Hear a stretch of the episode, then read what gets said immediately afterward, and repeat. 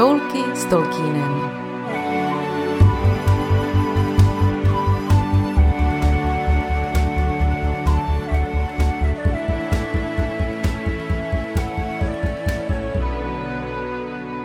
Vítejte na Toulkách s Tolkienem, během kterých nás dnes čeká naprosto nečekané a šokující setkání s velmi postrádanou postavou, která nás opustila jako šedý poutník a teď se vrací jako bílý jezdec. Já jsem Anička a budu vás provázet řádky jednoho z nejoblíbenějších příběhů všech dob, Pána prstenů.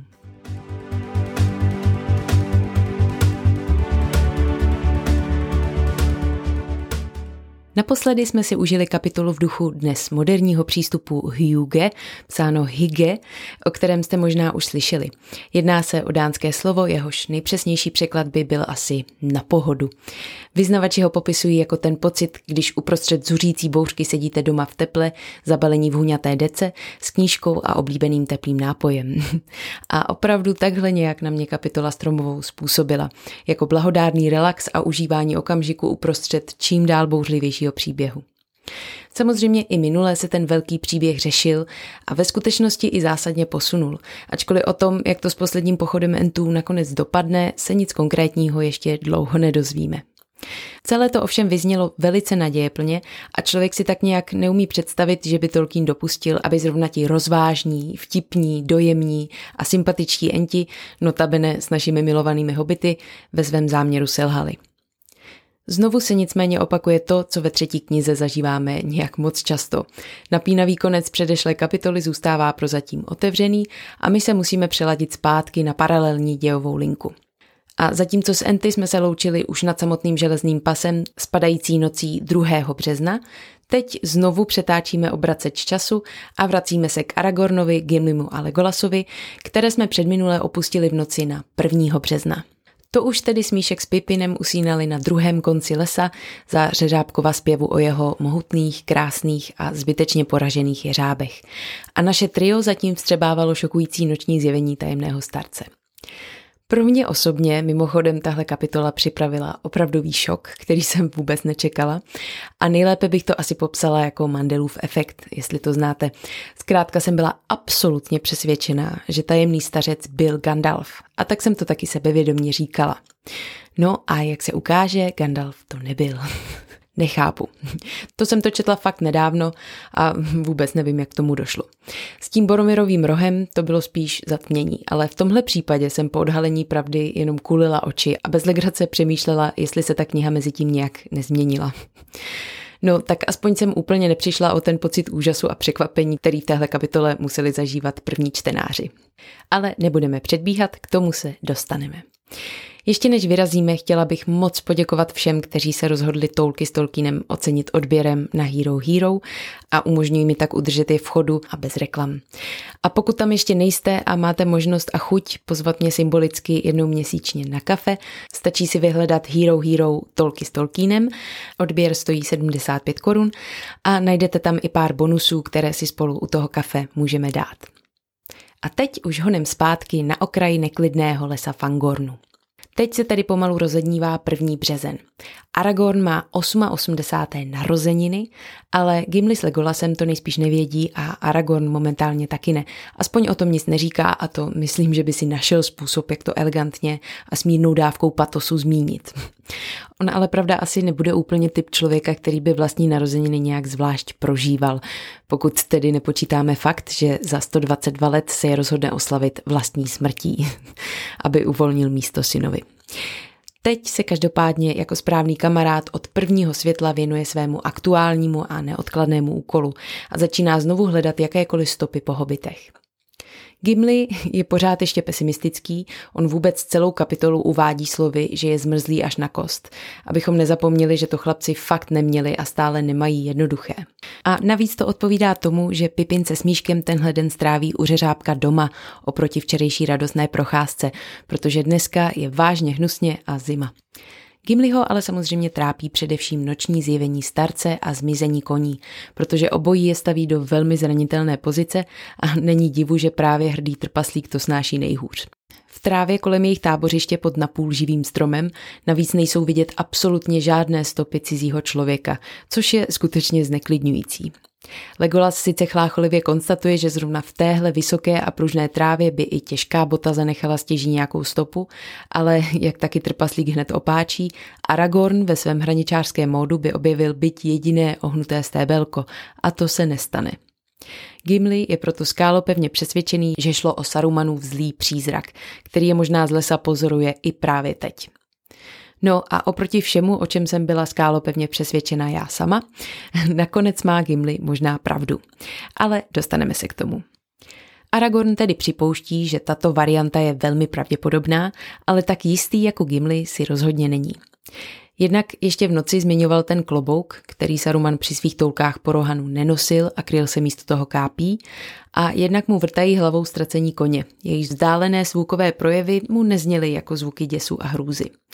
Legolas jenom souhlasí a dokonce doplní, protože elfové samozřejmě přírodě rozumí ze všech nejlíp, že ti koně zněly jako zdivočelý návalem euforie, jako by prý potkali dávno postrádaného přítele. A v tom, jak víme, se vůbec neplete, protože Hasufel s Arodem chvátali bouřlivě přivítat půl roku nezvěstného stínovlase. Evidentně ho tedy po jeho návratu ještě nepotkali, protože byl zdivočelý, nikoho kromě Gandalfa nechtěl poslouchat a tak se nezdržoval v edoraských stájích, ale běhal si pěkně svobodně po rohanské trávě, dokud ho páníček nezavolá. Což přesně Gandalf učinil, jak nám koncem kapitoly prozradí. Tentokrát je to každopádně Aragorn, kdo upozorňuje, že na hádanky o koních a tajemných starcích bude čas později. Teď je jednoznačnou prioritou nalezení stop po hobitech. Je si velmi dobře vědom, že budou nejméně dva dny staré a to poslední, co můžou pro Smíška s Pipinem udělat, je zbytečně nenabírat další spoždění. Zároveň je mu jasné, že se museli pravděpodobně ukrýt v lese, jinak by je někdo viděl. Takže pokud až po okraji lesa žádné stopy nenajdou, budou se bohužel muset obrátit zpátky na bitevní pole a ke spáleništi, kde by ovšem vzhledem k pečlivosti eurlovců jistě našli maximálně odpověď na to, jak hobiti zemřeli. My jsme ale samozřejmě v klidu a protože to Tolkien ví, nezdržuje se zbytečným budováním napětí. Chvíli poté, co naše trio opustí teď už zase smutný zimomřivý strom, začne Aragon pátrat kolem pozůstatku strážního ohně u břehu Entvy, tedy právě toho osamělého ohníčku, jehož okolí si Grishnák vybral jako nejméně riskantní pro svůj velkolepý únik. A kousek odsud směrem ke kopci, kde byli skřeti obklíčeni a kde se pak s úsvitem odehrála většina bitvy, nebo spíš masakru, najde dnešní oslavenec sice blednoucí, ale pořád bezpečně zlatý, velký list, tedy list Malornu, ve kterém byl bez pochyby zabalený lembas. A kousek od něj pak dokonce najde přeřezané provazy i skřetí nůž, který je přeřezal, přičemž si ho vlastně poprvé pořádně prohlédneme, respektive hlavně rukojeť, která má tvar ohavné hlavy se šilhavýma očima a rozklebenými ústy. No, prostě skřet. Důležité ale je, co z těchto nálezů plyne a nutno říct, že minimálně Legolas s Gimlim jsou z toho pořádně zmatení. Za prvé, jak je vůbec možné, že svázaný hobit unikl skřetům i jezdcům? A jak se mu pro boha povedlo sehnat zbraň a přeřezat si pouta, když přitom nemohl chodit nebo používat ruce a nebo obojí? Navíc jsme pořád v otevřené krajině, všude spousta bdělých očí v očekávání bitvy. A tady hobit, protože zatím nemají jak zjistit, jestli byl jeden nebo dva, se tu spokojeně usadí, aby se nasvačil. Jak Legolas říká, to samo o sobě líp než cokoliv jiného vypovídá o tom, že to skutečně byl hobit. A já se jenom culím, protože narážky na hobití apetit prostě miluju. Nicméně víme, že to má celé velmi racionální vysvětlení.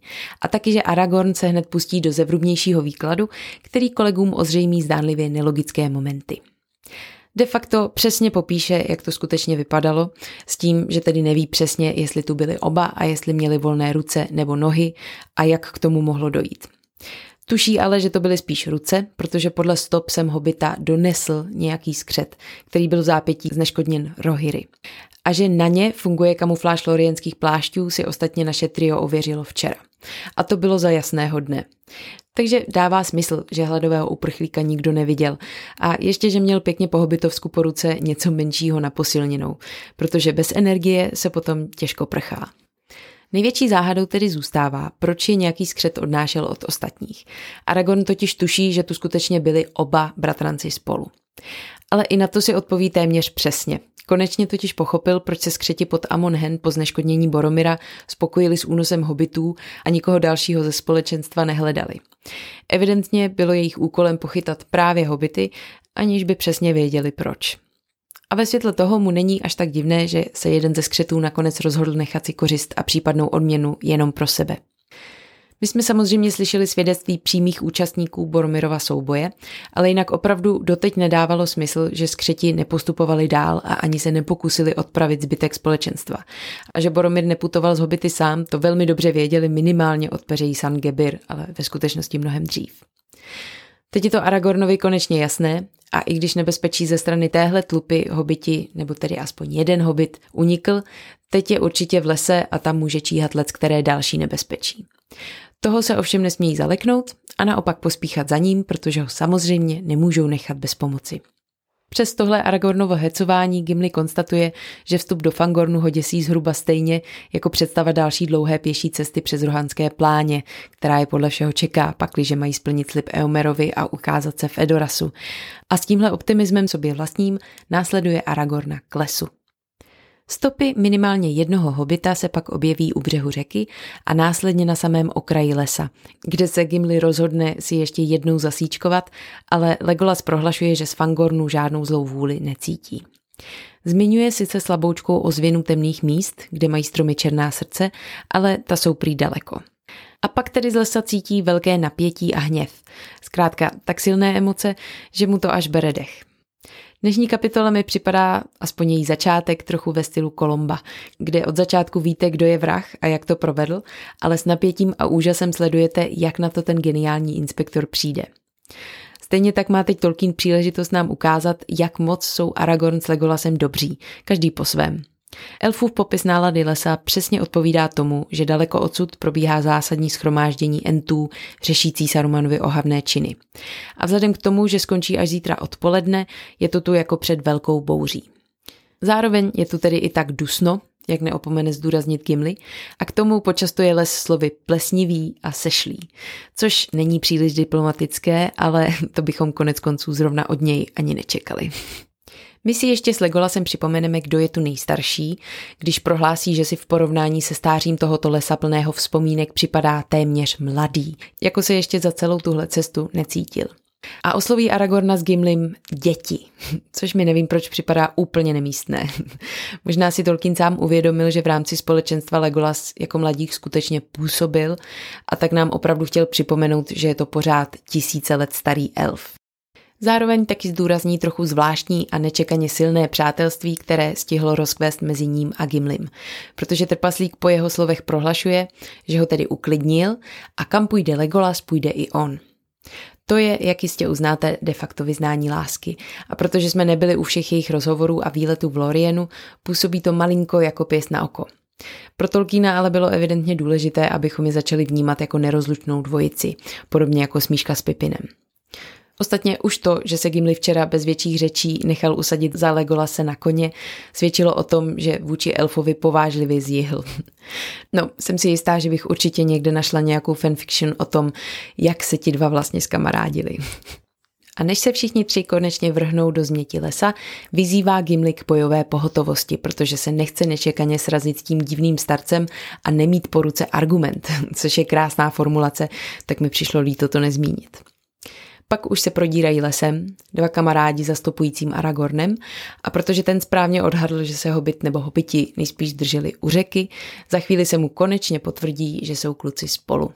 Narazí totiž na jasné dvojí stopy na tom místě, kde předevčírem kluci hasili žízeň a koupali si nohy. Potom se stopa od řeky ztrácí a naše trio je v podobné situaci jako předtím hobiti. Kudy odsud dál, když Fangorn je tak veliký a ani oni nemají dost jídla, takže pokud je nenajdou brzo, můžou spolu se svými hobitími kamarády maximálně tak solidárně vyhladovět. A to řekl samozřejmě náš pozitivní trpaslík. Naštěstí je ale nohy zavedou kam jinam než ke stromovou sovu kopci a protože se Legolasovi pořád špatně dýchá, i oni teď vylezou nahoru za čerstvým vzduchem a jistým nadhledem. Ten jim ovšem nakonec moc nepomůže. Vidí jenom, že celá ta etapa s Amonhen teď působí jako zbytečná zacházka. Prakticky polovinu své cesty po řece se teď vlastně vrátili a ocitli se v místech, kde mohli být ještě jako celé společenstvo klidně před týdnem. I když sem je samozřejmě ani nenapadlo jít. Aragorn se po ohledání skalní řím si omezí jenom na stručnou poznámku, že hobiti tu podle všeho byli taky, ale jsou tu i zvláštní cizí stopy, které si neumí vysvětlit. Dál to nerozvádí a ani není moc prostor, protože bystrozraký Legolas spatří něco, co ho donutí skonstatovat, že jsou tu v pasti. A tady už nastupuje to pravé Tolkienovo napětí, protože poprvé v kapitole se děje něco, co v uvozovkách nečekáme, anebo lépe řečeno jsme se toho od nočního zjevení báli. Jak se tak ta naše trojice vystavuje a rozhlíží na stromovou sově kopci, pod nimi mezi stromy se najednou znovu objeví tajemný stařec. Přichází v jejich stopách stále blíž ke kopci, ale hlavu drží skloněnou a celý vypadá trochu politování hodně, jako znavený žebrák opírající se o rustikální hůl a oblečený ve špinavých šedivých hadrech. Jenomže klukům je jasné, že to bude pravděpodobně jenom šikovná kamufláž, protože skutečně zdařile splývá s šedivým lesem. Navíc všichni tři naši hrdinové, v početných připomínkách jsem se zařekla, že už nebudu mluvit o honičích. A až před pár dny mě jeden posluchač upozornil, že existuje slovo honci, což mi vůbec nedošlo. No, ale pozdě bycha honiti. Zkrátka, všichni tři cítí, že se k ním blíží veliká moc a možná i veliká hrozba. Vzhledem k situaci, kdy jsou opravdu v pasti na vysoké skalní římse, odkud vede jen jediná cesta přímo k cizinci, člověk úplně chápe a prožívá tu úzkost s nimi. Gimli taky brzo ztratí nervy a začne burcovat Legolase, ať se připraví ke střelbě. Tohle je totiž určitě Saruman a pokud nebudou jednat první a nechají ho mluvit, tak je určitě zakleje. A Legolas nechce nechat kamaráda ve stresu, jenomže vyhovět mu se mu taky nějak nedaří. Luk sice drží napjatý, ale jako by mu v tom nějaká jiná vůle bránila a ani nevloží šíp do tětivy.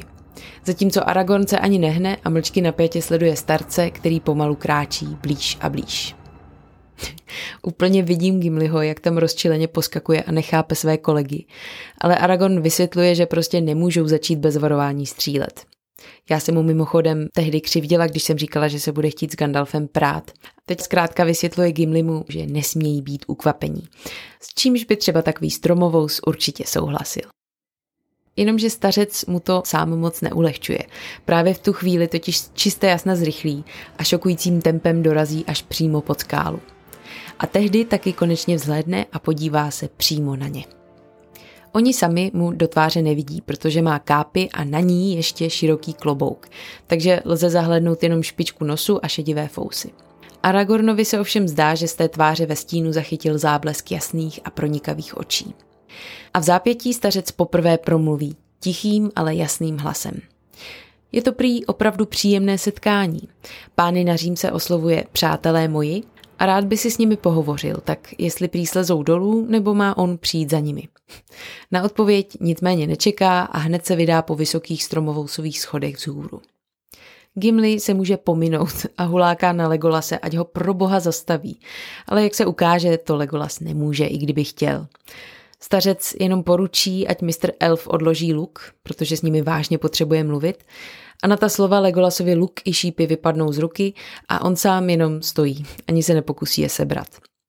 Gimli je zase slušně požádán, aby nechal na pokoji svou sekiru, že takových argumentů opravdu nebude třeba. Což svědčí o tom, že je stařec opravdu celou dobu poslouchal a navíc Gimli ke své hruze zjišťuje, že starci nedokáže odporovat. Tak tam jenom všichni tři bezbraně koukají, jak stařec s překvapivou mrštností skáče ze schodu na schod a už vůbec nepůsobí sešle a vyčerpaně.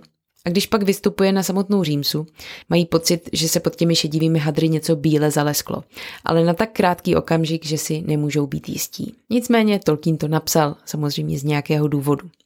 Zase tohle je místo, u něhož upřímně lituju, že jsem to nečetla neznalýma očima, protože, jak už dobře víte, Tolkienovi strašidelné scény miluju a i tady myslím, že odvedl skvělou práci. Čtenář určitě celou dobu věří a doufá, že nejde o Sarumana, protože za A by to bylo moc prvoplánové a za B by v tom případě byl nějak podezřele pasivní. Konec konců se Sarumanem se teď už pojí obrovské očekávání, protože jsme ho naživo ještě neviděli, ale už se o něm tolik mluvilo, a to v čím dál temnějších a mrazivějších souvislostech, že je člověk napjatý jako kšandy, kdy to skutečně přijde.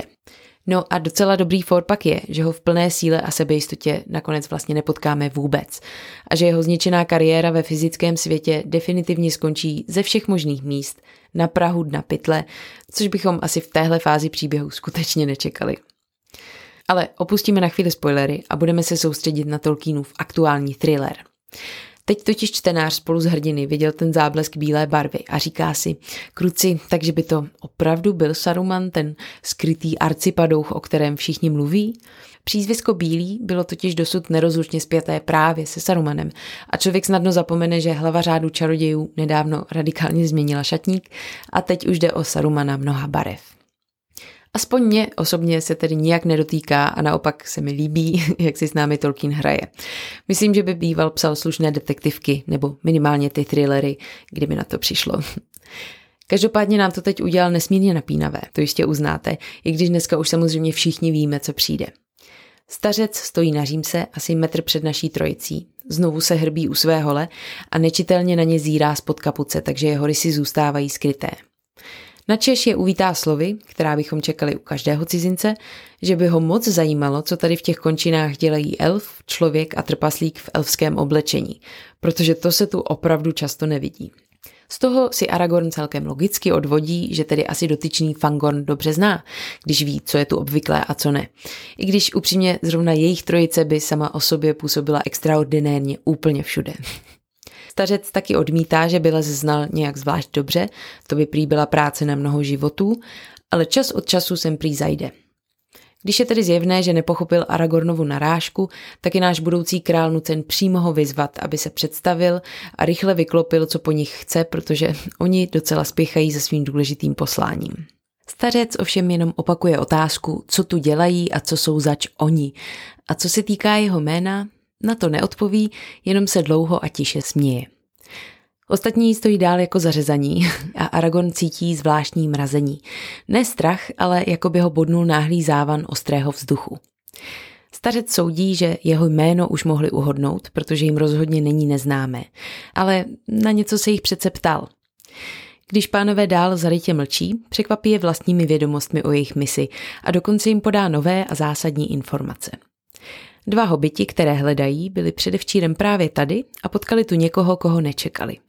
Já jsem si na základě filmu vždycky myslela, že tím Gandalf myslí sebe, ale tady jednoznačně mluví o stromovou sovi, protože on sám jenom všechno zpovzdálí sledoval a do věci se nevložil, jelikož ta pravá chvíle nepřišla. S klukama se potká, jak jsem říkala, až po zkáze železného pasu. Každopádně pokud tady pánové chtějí vědět, kam ten tajemný někdo hobity odnesl, bylo by možná lepší se posadit a udělat si větší pohodlí. Z Gandalfovy strany to může být nevinné, protože ve skutečnosti fakt neříká nic špatného nebo hrozivého. Ale jelikož je pro naše trio pořád velmi podezřelý, tak slova o tom, že někdo nečekaný hobity odnesl, jsou tak trochu jako červený hadr na bíka, protože to skutečně zní, jako by mluvil o sobě, prostě vysmívající se únosce. Nemůžu se rozhodnout, jestli záměrně provokuje nebo jenom upřímně odpovídá tak, aby bylo zároveň jasné, že tady určuje pravidla on.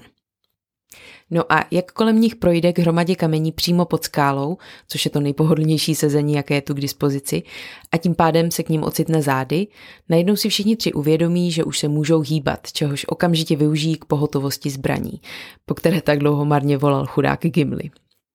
Starci je to ale docela jedno a v klidu se usadí na jeden z kamenů. Jenomže se mu přitom rozevře šedý plášť a teď už není pochyb, že je pod ním skutečně celý v bílém. A to už Gimli ztratí veškeré pochybnosti i zábrany, které on ale sám stejně nikdy neměl. Přilítne ke starci se svojí napřaženou sekirou a huláká na něj, ať okamžitě vyklopí, co provedl z hobity, jinak mu udělá do klobouku díru, s níž si ani čaroděj neporadí. Tu ránu ale stařec, najednou zase čiperně jako srnka, vyskočí na vysoký balvan a jak se tak nad naším triem tyčí, zdánlivě vyroste, šedé hadry z něho spadnou a jeho bělostný oděv jako by se náhle rozzářil. Stačí mu jenom pozvednout hůl a sekira Gimli mu vylétne z ruky. Aragornův tasený meč začne hořet a v dalším prudkém záblesku ohně zmizí i Legolasův šíp vystřelený do vzduchu. Buď mu tedy ruce obrátila nahoru starcova vůle, nebo mu v poslední chvíli docvaklo, kdo to doopravdy je, protože v zápětí začne křičet. Mithrandir, Mithrandir, v tuhle chvíli si ovšem čtenáři, kteří v knížkách přeskakují zpěvy, ještě pořád nejsou jistí, co to znamená, protože jméno Mithrandir zaznělo jenom v žalospěvu lesních elfů v Lorienu a Tolkien se tyhle lajdáky rozhodne napínat ještě pár řádků. O Gandalfovi dál mluví jenom jako o starci, když popisuje jeho sněhově bílé vlasy, pronikavě jasné oči pod hustým obočím, bělostný šat a velikou moc vyzařující z jeho rukou. Ale protože naše trio na něj civí kromě bázně i s úžasem a radostí, už je jasné, že Saruman to fakt není. Gimli chudák jenom mlčky padne na kolena a zakryje si oči, zatímco Aragorn konečně najde slova a vysloví jméno Gandalf, které, jak se zdá samotnému jeho nositeli, zní jako nějaká dávná vzpomínka. V zápětí se čaroděj znovu zahalí do šedých hadrů a tak už mnohem podobnější svému starému já prohlásí, že Gandalf mu můžou říkat i dál. Najednou už nejenom vypadá, ale i zní jako starý dobrý šedý čaroděj a laskavě konejší Gimliho, že se přece nic nestalo a nemusí se stydět. Navíc teď prý nikdo z nich nemá zbraň, která by mu mohla ublížit, což, pokud je to pravda, je velmi zásadní součást jeho upgradeu, ke kterému se dostaneme za chvíli.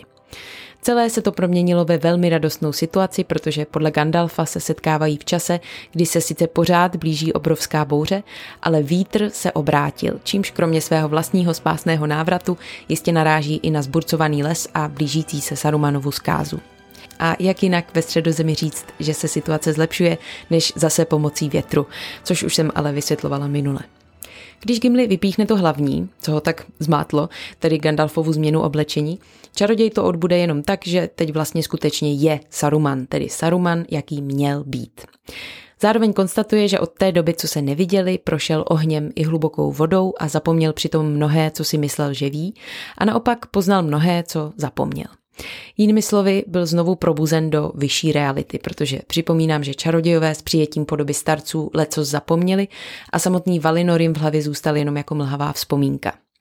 To byl jednak důsledek zžívání andělské duše se smrtelným tělem, které jim přineslo do života bolest, strach, únavu a další skvělé věci, což logicky poněkud zastínilo jejich éterické já. Jednak to ale byl i záměr, jak jim zabránit používat svou skutečnou moc naplno. Takže to, že teď Gandalf, jak říká, vidí mnoho vzdálených věcí, za to let, které, co jsou na dosah, nevidí, znamená, že byl povznesen nad každodenní realitu středozemě a její, řekněme, malichernosti. Přišel zpátky s plným vědomím toho, kdo je a s tím zapomněl některé detaily a propásl dílčí události. Zkrátka by opravdu ocenil, kdyby už kluci začali konečně vyprávět, jak je už několikrát požádal. Konverzace se nicméně stejně znovu stočí na to, co ví Gandalf. Když chce totiž Aragorn tvrdohlavě nejdřív slyšet o Smíškovi s Pipinem, odhalí čaroděj pravdu o tom tajemném orlovi, který se poslední dobou pořád objevoval. Až Gvaihir mu prý donesl zprávu o jejich únosu, protože nad údolími Emin Muilu ležela tma, přes níž Gandalf nic neviděl. Díky svému opeřenému příteli si tak celý příběh mohl jakž takž poskládat dohromady spolu s tím málem, co věděl on sám. A rovnou přihodí i historku o tom, kterak z vyvýšeného místa telepaticky zápasil s vůlí temné věže. To čtenář neměl vědět, ale my už to samozřejmě dávno víme. Už jsem to totiž taky řešila těch pár epizod zpátky a i když je zvláštní, že neřekl, že to bylo odsud, je to rozhodně nejpravděpodobnější. Leda by byl na nějakém jiném anonymním kopci v okolí, o kterém nic nevíme. Mimochodem od dílu, kdy jsem o tom mluvila naposledy, jsem se podívala do historie středozemě a prosím vás, opravdu v prvních verzích to bylo tak, že Gandalf zasahoval stol brandiru neboli špičáku. Jak jsem tehdy říkala, že by to byla hezká pointa, když Tolkien tak zdůrazňuje, že tam nikdo nikdy nevkročil. A tak z toho zjištění mám takovou absurdní radost. A jestli si pamatujete, jak nad Rohanskou bránou Legolas znovu pozoroval tajemného orla letícího tentokrát ve velké výšce na sever, tak tahle pasáž se zachovala z těch prvních verzí, kde jim ovšem v tu chvíli přímo nad hlavami letěl Gandalf, vracející se právě stol Brandiru. Nakonec ale od tohoto nápadu, jak víme, Tolkien upustil a byl to skutečně jenom orel sledující pro Gandalfa řeku a přinášející novinky. Snad je to proto, že Tolkien z Gwaihira nechtěl udělat jenom další létající dopravní prostředek. Je to totiž důstojný orel, de facto polobůh, takže ani svého dobrého přítele Gandalfa by asi nechtěl tahat někam daleko odsud, jako třeba na ten Amon Lau, pokud by to nebyla otázka života a smrti. Je ale zase pravda, že jak zjistíme později, tak Gandalf už vlastně teď vůbec není pro Gwaihira přítěž. Nicméně pro Stromovousův kopec svědčí i fakt, že právě v těchto místech pak unaveného a v myšlenkách pohrouženého Gandalfa spatřil sám Stromovous. Takže to muselo být odsud. Každopádně Gandalf ví, že Frodo a prsten odešli tam, kde nemůže být nápomocen ani on, ani nikdo jiný ze společenstva, čímž mimochodem hezky potvrzuje Aragornova vlastní slova, když se rozhodovalo, za kterými hobity trio vyrazí. A o Frodově odchodu ví Gandalf evidentně ne od Gwaihira, ale díky tomu, že byl s Frodem i po souboji se Sauronem ještě chvíli v telepatickém spojení, takže přímo v jeho mysli viděl, že se rozhodl jít do Mordoru sám. Když mu pak tedy Legolas sdělí, že s ním šel podle všeho i sam, čaroděj se všecek rozzáří, protože to je pro něj velmi vítaná novinka. Ostatně sama Frodovi nevybral jako společníka proto, aby od něj byl oddělen zrovna v takhle kritické fázi. A v návaznosti na tahle aktuální témata se tedy konečně Aragorn rozhodne Gandalfovi vyhovět a přijde na řadu pořádné vyprávění všeho, o co Gandalf kvůli své smrti přišel. A ten to nijak nekomentuje až do chvíle, kdy přijde řeč na Boromira. Potřebuje totiž dát najevo, že ačkoliv Aragorn solidárně neřekl nic o kolegovi selhání, Gandalf to stejně ví. Prohlásí, že to byla pro Boromira, co by válečníka a vůdce lidí, velmi krutá zkouška a je velké štěstí, že nakonec vyvázl.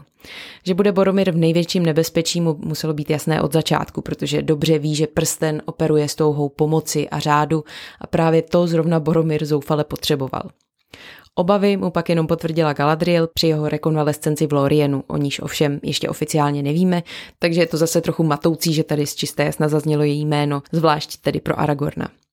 Gandalf navíc plynule přejde do úvahy, že mladí hobiti skutečně měli ve společenstvu zásadní roli nejenom jako prostředek Boromirova vykoupení, ale po příchodu do Fangornu i jako malé padající kamínky, které spustí lavinu.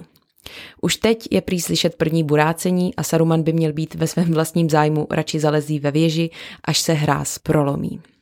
Z toho už je Aragorn samozřejmě úplně zmatený a Gandalfa laskavě upozorní, že už zase mluví v hádankách. To bylo u něj poněkud otravné už během jeho šedého období a zjevně v tom hodlá pokračovat. Ale Gandalf to podává trochu jinak a dost rýpavě, že jenom chvíli mluvil sám k sobě, protože to už tak starci dělají, že hovoří k nejmoudřejšímu z přítomných. Něco dlouze vysvětlovat mladým je totiž děsně únavné. Aragorn se nicméně v celku oprávněně brání, že on už tedy není mladý ani v kontextu svého vlastního lidu a ani teď si nevzpomene na svoje narozeniny. Takže by bylo od Gandalfa hezké, kdyby se aspoň pokusil otevřít mu svou mysl o něco jasněji. Na to se čaroděj hluboce zamyslí a nakonec se rozhodne místo informací o osudu hobitů přednést zevrubnou analýzu válečné situace. Aragorn chtěl, aby mu otevřel svou mysl, tak mu začne vykládat, na co zrovna myslí. jo, je to náš starý dobrý Gandalf ale musí se mu zase nechat, že při tom všem, co jako nadpozemská entita, putující navíc tisíce let po středozemi, vnímá a ví, musí být opravdu náročné udržet myšlenku a pozornost v konverzaci s ne tak informovanými protějšky a adaptovat to málo, co může prozradit do srozumitelné formy. To, co teď kolegům vykládá, už jsem tedy zase částečně říkala v kapitole se skřety. V zásadě zdůrazňuje, že i když Sauron ví, že prsten někam putuje a že ho nese hobit, pořád je přesvědčený, že cílem je nejspíš Minas Tirith, že se najednou objeví někdo, kdo proti němu povstane a pokusí se zaujmout jeho místo. Že by chtěli prsten zničit a spokojit se s tím, že na temný trůn neusedne nikdo, toho ani na chvíli nenapadlo, protože jeho mysl vidí jenom válku. A jelikož je teď ve velkém stresu, rozpoutal jí dřív, než původně plánoval, protože doufá, že tak zmaří jejich plány. Což jim samozřejmě naopak hraje do karet, protože kdyby místo toho vynaložil veškeré své síly a pozornost na ostrahu Mordoru a nalezení prstenu, pak by bylo po legraci. Takhle se soustředí spíš ven než dovnitř a ze všeho nejvíc na Minas Tirith, odkud tuší zradu. Takže Gondorské brzo čeká strašná smršť. A opravdu začne to už za nějakých devět dní. Díky Sarumanovi každopádně selhal jeho další pokus o polapení hobitů a Sauron to ví, protože žádné zprávy jsou v tomhle případě špatné zprávy. O úspěšném odchytu hobitů a neschodách vlastních skřetů s železnými skuruty se přitom dozvěděl od Nazgula u řeky. Takže když pak nepřišlo žádné info o tom, že jsou na cestě k němu, znamená to jediné. Další starost navíc, že nakonec prsten získá jeho zrádný spojenec. Pakliže se tedy Sauronovi rychle povede vyřešit Minas Tirith, Saruman bude rozhodně hned druhý na řadě. Pro kladné hrdiny je to ale každopádně skvělá situace, protože zmatení nepřítele je základ. A navíc oba nepřátelé společnými silami dostali hobity do Fangornu, kam by se jinak vůbec nedostali. To ovšem prozatím Gandalf znovu nechá bez dalšího komentáře, ale čtenář ho nepotřebuje a Aragorn to ještě chvíli vydrží. Gimli si povzdechne, že kdyby ležel železný pas hned vedle Mordoru, mohli by se pobít mezi sebou a ostatní by měli klid, což dává Gandalfovi příležitost nám vysvětlit, že Saruman se se Sauronem pořád nemůže měřit. To by nejdřív musel získat prsten a to se mu teď už nikdy nepoštěstí, ačkoliv to sám ještě neví. Nervózní ale je, to ano, a možná i víc než Sauron, protože na rozdíl od něj nemá ani zprávy, jestli se jeho vlastním vyslancům podařilo získat vůbec nějaké zajatce. On totiž nemá žádného prostředníka v podobě létajícího Nazgula. A když už jsme u toho, o okřídleném poslu, jak ho nazývá Gandalf, Saruman taky ještě neví. Legolas se hned dychtivě hlásí, že prosím pěkně jednoho takového okřídleného posla sestřelil, ale netuší, co to bylo za novou čertovinu. A tak se od Gandalfa i naše trio dozví, že šlo o jednoho z devítky, která teď má daleko efektivnější dopravní prostředky. Elf ale tím pádem bohužel svou výbornou muškou ulehčil světu jenom o jednoho z těch temných létavců. Přízrak samozřejmě zabít nemohl. A i když o nich dlouho nebylo slyšet a zatím prý pořád nesmějí překročit Anduinu, jejich plné využití už se blíží a vliv na síly dobra pak bude strašlivý. Já už jsem vám povídala někde v prvních kapitolách, že hrůzu budící křik na zgůlu byl inspirován Tolkienovi bohužel dobře známým zvukem letícího dělostřeleckého granátu, který má i velmi podobný efekt. V obou případech se lidé instinktivně krčí, panikaří, pouští zbraně, zkrátka jsou naprosto ochromení. A teď se k tomu navíc přidává efekt nepřátelských letadel. To znamená ještě větší pocit bezmoci pro ty, co jsou na zemi. Gandalf říká, že devítka už brzy zastíní slunce a vrhne stín na každého jednoho gondorského vojáka. A na mě tady ta předzvěst ničivé války z nějakého důvodu působí mnohem silněji než ten klid před bouří ve filmu. A stejně tak devítka mě děsí mnohem víc, když ji nevidím. No, každopádně teď mluvíme o tom, že Saruman o létajících přízracích zatím neví a ani ho to moc nezajímá. Byl totiž tak blízko získání prstenů, že mu to poněkud zatemnilo mozek a zásadně zúžilo úhel pohledu. Dokonce prý byl tak nedočkavý, že vyrazil svým poslům naproti, ale ke své smůle dorazil jenom včas na to, aby si pěkně prohlédl spáleniště. Nikoho ze svých skřetů už nepotkal, aby se aspoň dozvěděl, jestli tedy měli nějaké zajatce a jak to probíhalo. Netuší, jestli má hobity hledat někde v okolí, nebo je to úplně marné, protože přes všechny ty chvíle strávené vyzvídáním od stromovou se neumí les číst. Nezajímaly ho totiž duše stromů, ale jenom tajné cesty, takže teď je chudák na velkých pochybách. Jedno má ale se Sauronem společné. V obavě, že pokud se prsten skutečně nacházel na bitevním poli, tak se pak mohl dostat s vítězným vojskem do Edorasu a tam by jeho moc mohl objevit třeba sám Theoden, rozhodl se Saruman zaútočit na Rohan dřív a tvrději, tak jako Sauron na Gondor. Pročež se stáhl zpátky do železného pasu, aby to všechno připravil. Gandalf jen tak mimochodem do placu hodí větičku, že Sarumanovi nahlíží do mysli, díky čemuž tohle všechno ví. Ale to vůbec není sranda. Je sice pravda, že to do jisté míry uměl už dřív, ale že to byl schopen aplikovat i na takhle mocného protivníka, uzavřeného, jestli si pamatujete, jako kamená věž s okenicemi, jak říkal Stromovous, a ještě navíc na dálku, to je další důkaz neuvěřitelného nárůstu jeho moci. Teď už je zkrátka tím hlavním čarodějem on, i když ani o tom sám Saruman samozřejmě ještě neví. Chudák fakt neví vlastně vůbec nic. Celou řeč uzavírá Gandalf další tajemnou poznámkou, že především Saruman zapomněl na stromovou se. A Aragorn znovu netrpělivě, i když s úsměvem připomíná, že jim ale Gandalf pořád nevysvětlil, jak příchod hobitů pomohl celé věci a teď tedy ještě, co je to pro boha stromovous.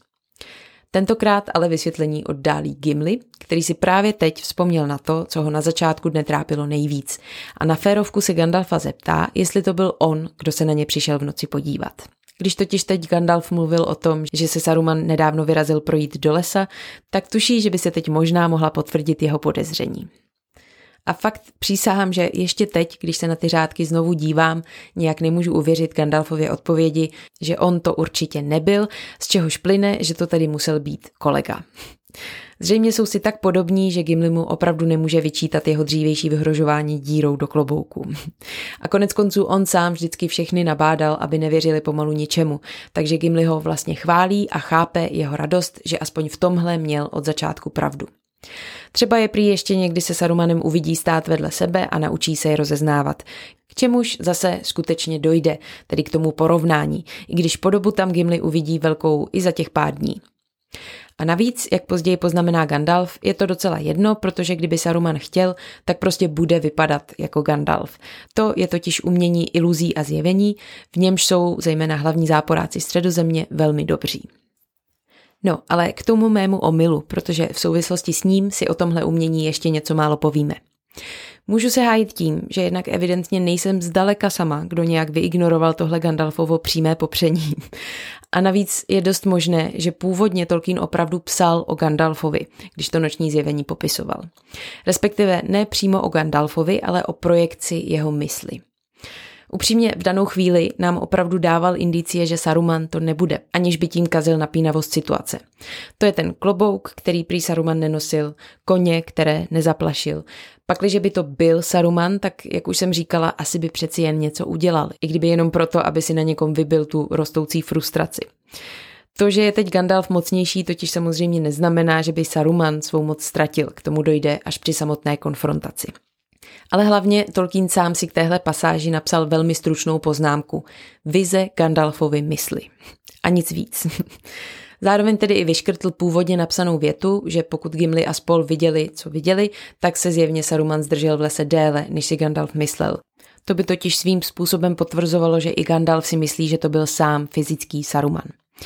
Takže zatímco mnoho lidí žije podobně jako do nedávna já v domění, že to byl prostě Gandalf, který jenom dělal kamarádům trochu bojovku, a další to vzali prostě tak, že to byl Saruman, jak je implikováno v samotném textu, velká část je přesvědčena, že to byl přízrak nebo řekněme stělesněná myšlenka. I k tomu totiž i bez informací z historie středozemě existují jisté indicie. Tak za prvé skutečnost, že dotyčný nezanechal žádné stopy a zdánlivě se objevil a hlavně zmizel jen tak z místa. Nikdo od něj neviděl ani neslyšel žádný pohyb a to tu máme elfa a hypersenzitivního hraničáře z krví Majar a Eldar, kteří sice spali, ale oba dva byli okamžitě vzhůru jenom díky tomu, že Gimli překvapením vyskočil, přičemž ovšem nevydal ani hlásku. Případný příchod starce jim ale zcela unikl, což je samo o sobě dost podezřelé. A pak bych vám chtěla připomenout ty podivné přízračné vlky, kteří společenstvo napadli pod Karadrasem. Nikde to nebylo zcela vysvětleno, ale obecně se v souvislosti s temnými silami mluví o přízračných zjeveních, a to nejenom v pánovi prstenu. Tomuhle odvětví čarodějnictví se říká Goeteia, která velmi zjednodušeně stojí jakoby proti magii. Zatímco magie pracuje s hmotným světem, který přetváří, Goeteia tvoří iluze a vidiny. Přičemž Tolkien v jednom z dopisů podotýká, že ačkoliv se obvykle magie považuje obecně za dobrou a Goethe za špatnou, v pánovi prstenů používají obě strany obojí a rozdíl je jenom v úmyslu toho, kdo kouzlí. Je pravda, že elfové a čarodějové opravdu používají spíš magii a Goetheja je pro ně čistě estetickým nebo uměleckým prostředkem. Na rozdíl od ní totiž magie, abych tak řekla, usnadňuje život. Například umožňuje zapálit mokré dřevo a podobně. Svým způsobem má v sobě trochu magie i Aragorn, minimálně ve formě svých léčivých schopností, ale to zase jen díky jeho mimořádnému původu. Podle Tolkiena je totiž magie vrozená a nedá se naučit. A Goetheja je kladným hrdinům k užitku jenom tehdy, když potřebují například vyvolat iluzi, že hrozivě vyrostly, což známe od Gandalfa. Ale druhou stranou je využívána mnohem horším způsobem. Tak především prsten sám o sobě je vlastně zhmotnilá Goetheja, protože vytváří iluze a přízraky, vnucuje myšlenky a klame nositele i jeho okolí. V podání temných pánů je tedy Goetheja prostředkem k zastrašení a podmanění nepřátel, zatímco magii používají k fyzickému ničení. Ve většině případů se skutečně dá říct, že magii jako takovou teoreticky dokáže zastoupit mechanika, stroje, fyzická síla a různé vědecké výdobytky. U Goetheje už to tak snadné není a právě ona bývá tím, co se v pánovi prstenů označuje za klamavá kouzla nepřítele. Ostatně mluvila o tom Galadriel, když se pozastavovala nad samovým výrokem, že v Lorienu vládnou kouzla. Nechápala použití toho slova a především to, že jim neznalí smrtelníci označují právě i iluze a zjevení používané temnými silami a míchají tak jablka a hrušky. No ale zkrátka obojí, magie i goeteje v pánovi prstenů existují a hrají svou roli. V případě toho zjevení tajemného starce tak mohlo jít buď přímo o vědomý přízrak Sarumana, protože se spekuluje, že i ty jeho rádoby inkognito toulky po Rohanu, o kterých mluvil Eomer, byly ve skutečnosti jenom jeho projekce, co by se taky trmácel daleko od domova, když má jiné prostředky. A nebo, což z Tolkienových poznámek vyplývá spíš, že se jeho postava zhmotnila díky tomu, jak intenzivně na něj v danou chvíli myslel Gandalf. A nebo že to byla projekce Gandalfa, kterému to v hlavě tak šrotovalo, že se omylem promítnul zrovna blízko kluku. Ale ne, Christopher Tolkien, po autorově asi nejpovolanější člověk na světě, soudil, že šlo o projekci Sarumana, kterou Gandalfova teď už mnohem silnější Koeteja tak nějak nechtíc promítla do blízkého okolí, kde Sarumana sám nedávno viděl. Ono ani nedává moc smysl, aby se skutečný Saruman zdržoval do noci na okraji lesa, když už na pláních viděl všechno, co potřeboval a musel podle toho rychle jednat. Takže Gandalf sám to nebyl, ale Saruman osobně podle všeho taky ne. Každopádně jde o další moment, kde se může vyřádit čtenářova fantazie. Mimochodem zaznamenala jsem vyjádření některých čtenářů, že jim byl Gandalf bílý pořád krajně podezřelý a nevěřili mu až do chvíle, kdy bylo dobojováno v Helmově žlebu. A to mi vlastně přijde jako krásný, i když asi nezamýšlený efekt. Všechna ta tajemnost a nedořečenost tomu ale skutečně dost nahrává a možná, že by byl Tolkien nakonec i potěšen, kdyby to slyšel.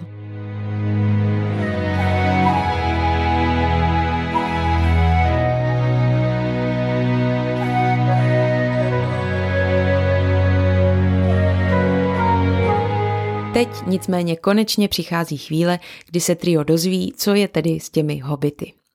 Když Gandalf poněkud suše oznámí, že jsou se Stromovousem a Enty, jsou Legolas s Aragornem v šoku a Gimli mu to pochopitelně pořád nic moc neřekne. A Aragorn je tentokrát tím, kdo mluví o postavách z pohádek, které ožívají a je celý překvapený, že pověsti o pastýřích stromů jsou fakt pravdivé. Legolas, co by správný lesní elf o existenci Entů věděl, ale nikdy žádného neviděl a opět hlásí, že potkat žijícího Enta, to by se teprve cítil mladý. Matého jenom to jméno Stromovous, protože dobře ví, že jde o překlad slova Fangorn a dosud nevěděl o tom, že se les jmenuje podle svého pána. Tak jim Gandalf vypráví, že Stromovou je nejstarší z Entů a ze všech bytostí ve středozemi, že potkal Smíška s Pipinem před dvěma dny právě tady a odnesl je do svého obydlí daleko odsud u kořenů hor. Tohle spojení kořeny hor používá Tolkien často a je to jednak moc hezké, protože to dává horám jistou životnost. I když se termín kořeny hor skutečně používá jako název podzemní části hor, kterou si můžete představit asi jako tu část ledovce, co je pod hladinou. Ale jednak jde shodou okolností o název anglické knihy autora Williama Morrise, která vyšla už v roce 1889 a jak už asi tušíte, Tolkiena v mnoha ohledech inspirovala ale opravdu v mnoha ohledech a přiznaně. Za prvé vypráví o mizejících slavných národech, konkrétně o takzvaných synech vlka, potomcích mocného rodu, které nepřátelé vyhnali z jejich původního domova a kteří teď odrážejí další útoky ze své nové domoviny. Zkrátka trochu jako hraničáři neboli dani. přičemž ti nepřátelé jsou ke všemu popisování jako malí, s křivýma nohama a dlouhýma rukama. Takže skřeti. Navíc je tam motiv romance mezi zástupci původních obyvatel a právě příchozích uprchlíků, tedy synů vlka. Jejichž asimilace do cizí kultury je sama o sobě poněkud problematická. A v tom je zase možné vidět jistou podobnost s romancí Aragorna a Arwen, což nicméně není všechno. Pravděpodobně především motiv Eovininy nešťastné lásky k Aragornovi a to, že nakonec našla štěstí v podobě Faramira, pochází právě z téhle knihy. Je tam totiž postava jménem Nevěsta, která má úplně stejný příběh. A stejně jako Eowyn chce taky válčit. A do dalších motivů z téhle Morrisovy knihy, které pak vedle bitvy na Somě zase inspirovaly Tolkienovi mrtvé močály a příchod Froda se samém k Mordoru, do těch se teď pouštět nebudu, ale určitě je později nevynecháme. Mimochodem ale Morrisův styl celkově přinesl úplně nový trend žánru fantazy, totiž zkombinování vymyšleného světa s nadpřirozenými silami, které se dřív držely jenom v mýtech a pohádkách. A v neposlední řadě taky jako jeden z prvních aplikoval fúzi poezie a prózy. Tolkien se od něj tedy mnohé naučil a pak chudáka Morise naprosto převálcoval. Mám pocit, že u nás ta knížka ani nevyšla a jestli ano, tak už dávno není dostupná. Pokud o ní víte, tak mi dejte vědět. Sám William Morris se každopádně o úspěších svého učedníka neměl jak dozvědět, protože zemřel sedm let po vydání Kořenů hor, když byly Tolkienovi pouhé čtyři roky. No ale necháme radši Gandalfa dokončit, co začal. Teď popisuje svoje vlastní nesetkání se Stromovousem, ale to už jsem říkala minule. Byl zkrátka tak unavený a zatížený temnými myšlenkami, že Stromovou se neoslovil a neučinil tak ani Ent, i když ho podle všeho viděl. Gimli uvažuje, že to mohlo být i proto, že ho taky považoval za Sarumana, ale to, jak už víme, není pravda. Pak se ještě znovu otevře téma nebezpečnosti Fangornu, tak jako minule. Gimli ho totiž mate ten zjevný rozpor mezi tím, co říkal Celeborn a důvěrou, kterou k samotnému Fangornovi evidentně chová Gandalf. Ten na to reaguje vlastně podobně jako minule sám Stromovous. Že je nebezpečný, to by se dalo říct o Gandalfovi samotném. Dokonce je prý teď nejnebezpečnější ze všeho, co Gimli může na světě potkat, pokud tedy nepřijde přímo k trůnu temného pána. Takže nebezpečnější než Nazgulové, nebezpečnější než Balrog, což je pro nás i pro Gimliho možná překvapivá, ale velmi důležitá a nadějná informace. Tolkien navíc sám v jednom dopise psal, že právě Gandalf je skutečně hlavní oponent Saurona, kdyby nám to náhodou nebylo z téhle řeči jasné. Ale protože Gandalf pořád rád slovíčkaří, upozorňuje Gimliho, že je nebezpečím obklopený neustále. Za nebezpečné lze totiž bez pochyby považovat i Aragorna a Legolase a aby to trpaslíkovi nebylo líto, tak Gandalf uzná, že i on je svým způsobem nebezpečný. Zkrátka poučení je jasné.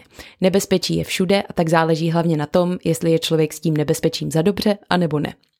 Saruman má ale na rozdíl od nich velký důvod se stromovou se a celého Fangornu bát, protože hněv lesa směřuje právě k němu. A ačkoliv Entí sraz skončí až zítra, Gandalf už teď nějak ví, že Enti se poprvé od starých časů probudí a uvědomí si, že jsou silní. A to právě díky hobitům, kteří přinesli novinky, na základě kterých konečně přetekl pohár stromovou sovi dlouho zkoušené trpělivosti. Zkrátka teď už naše trio konečně chápe, na co Gandalf pořád tajemně narážel. Sice jim neřekne, co konkrétně se Enti chystají udělat, ale to je proto, že to prý sám neví a nejspíš to nevědí ani Enti sami. To zní pravda trochu divně, když přitom před nějakou chvílí sám poznamenal, že by měl být Saruman radši doma, až se protrhne hráz, ale to bylo zjevně stejně jako minule použito ve smyslu výbuchu potlačovaného Entího hněvu. Každopádně ale Tolkien napovídá, seč může. Muselo mu být konec konců jasné, že bude čtenář napjatý, jak to s Enty dopadlo a že možná neponese úplně dobře, že se to ještě několik kapitol nedozví. V téhle fázi by člověk spíš čekal, že se v příští kapitole vrátíme zase k Entům, ale ne. Zase ale nutno uznat, že ve skutečnosti vlastně ještě nikam nevyrazili a skutečně bychom je měli nejdřív dohnat v čase. Jak jsem říkala, válečná píseň a troubení entů zazní až zítra odpoledne, takže ho Gandalf a ostatní propásnou. Sami už budou tou dobou v Edorasu. Ale my už jsme u toho byli, takže i když bychom určitě rádi viděli výsledek jejich zburcovaného hněvu, přeci jen je před námi ještě spousta důležitých věcí, které se musí odehrát v srdci Rohanu. A bude se toho dít tolik, že nás to od toho napětí, myslím, slušně rozptýlí. Mimochodem, teď, když se Gandalf na chvíli odmlčel v zamyšlení nad osudem Entů, padl mu do dlaní složených v klíně paprsek slunce, který je prý naplnil světlem tak, jako se šálek plní vodou. To zní sice jako taková spíš lirická věta k vykreslení atmosféry, ale myslím, že si tu Tolkien záměrně a hezky pohrál s Gandalfovými slovy z Morie, kdy se před Balrogem chlubil, že vládne plamenem Anoru, neboli slunečním světlem.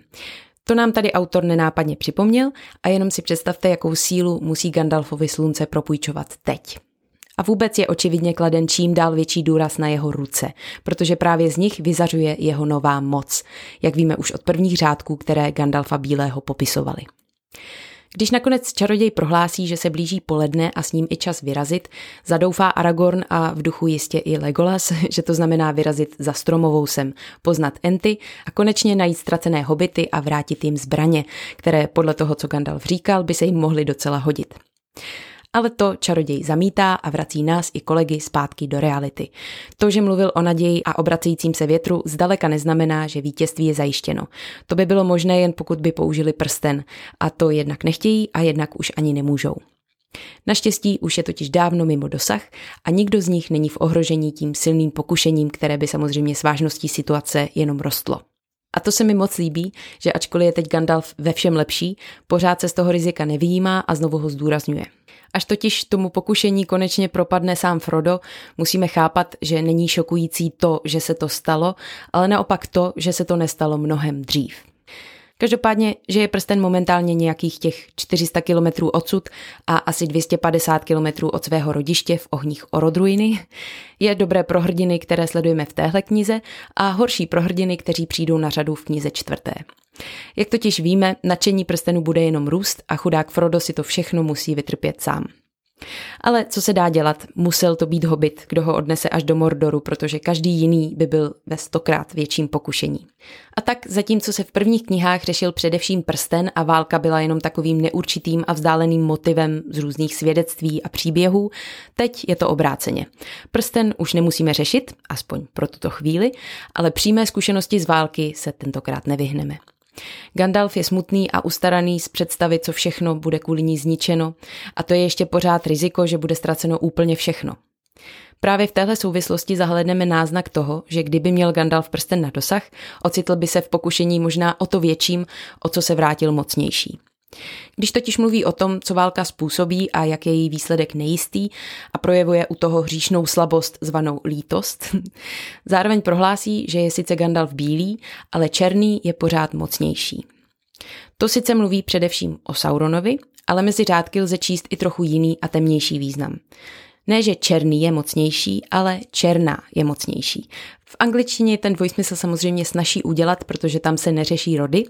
Tady si překladatelka musela vybrat, který rod té černé přisoudí a myslím správně dala přednost významu černý jako Sauron. Nicméně Gandalf v tuhle chvíli bez zesporu myslel i na to, jak by mu slušela černá. Jako Gandalf Černý by byl neporazitelný, zajistil by bezpečí pro všechny své přátele, pořádek podle své teď ještě mnohem větší moudrosti a v neposlední řadě by neměl oblečení tak náchylné ke skvrnám. Tolkien bohužel svoji vizi černého Gandalfa moc nerozvedl, omezil se jenom na konstatování, a to zase ne v rámci příběhu, ale v jednom z dopisů, že by byl ještě horší než Sauron, protože zatímco Sauron množil zlo a nechával ho tím jasně rozpoznatelné od dobra, Gandalf černý by způsobil, že by dobro vypadalo jako zlo. Teď ho evidentně samotného ta představa na chviličku ovládla a díva je se směrem na východ pravděpodobně zalitoval, že prsten nemůže použít. Ale, jak jsme říkali, ten je naštěstí daleko a Gandalf se z toho závanu slabosti brzo oklepe. Oznamuje tedy Aragornovi a ostatním, že jejich cesta teď musí vést do Edorasu a při té příležitosti našeho budoucího krále chválí za rozhodnutí běžet za mladšími hobity. Díky tomu se totiž tady teď setkali právě včas, hobity už není třeba zachraňovat a na řadu přichází splnění slibu, který dal Aragorn Eomerovi. Právě rohanští teď potřebují světlo Andurilu víc než kdokoliv jiný, protože u nich už válka vypukla a navíc je zle se samotným králem. Takže Gandalf sám tam má namířeno rozhodně té souvislosti ovšem samozřejmě znovu vyvstane jejich logistický problém, který od nočního zmizení koní nabil na naléhavosti. Aragorn totiž poznamená, že pokud mají jít pěšky do Edorasu, nejspíš už bude po bitvě, než se tam dostanou. A skutečně do Edorasu je to odsud plus minus 240 kilometrů, což je vzdálenost, kterou teď naši honci s velkým vypětím běželi tři dny. To je ale problém, který Gandalf prozatím odsune stranou, chce jenom vědět, jestli půjde Aragorn s ním. Ten mu to slíbí a jak tak stojí proti sobě, Tolkien vyprávění na chviličku zastaví, aby dal vyniknout spojení dvou hlavních nepřátel temného pána. Vysokého a fyzicky zdatného muže, mocného ve světě lidí, královsky přísného a neuchvějného jako kámen, a naproti němu schrbeného starce, jehož tělo je sice na první pohled zatížené věkem, ale jakoby prozařovalo bílým světlem a ukrývalo moc dalece předčící sílu králů.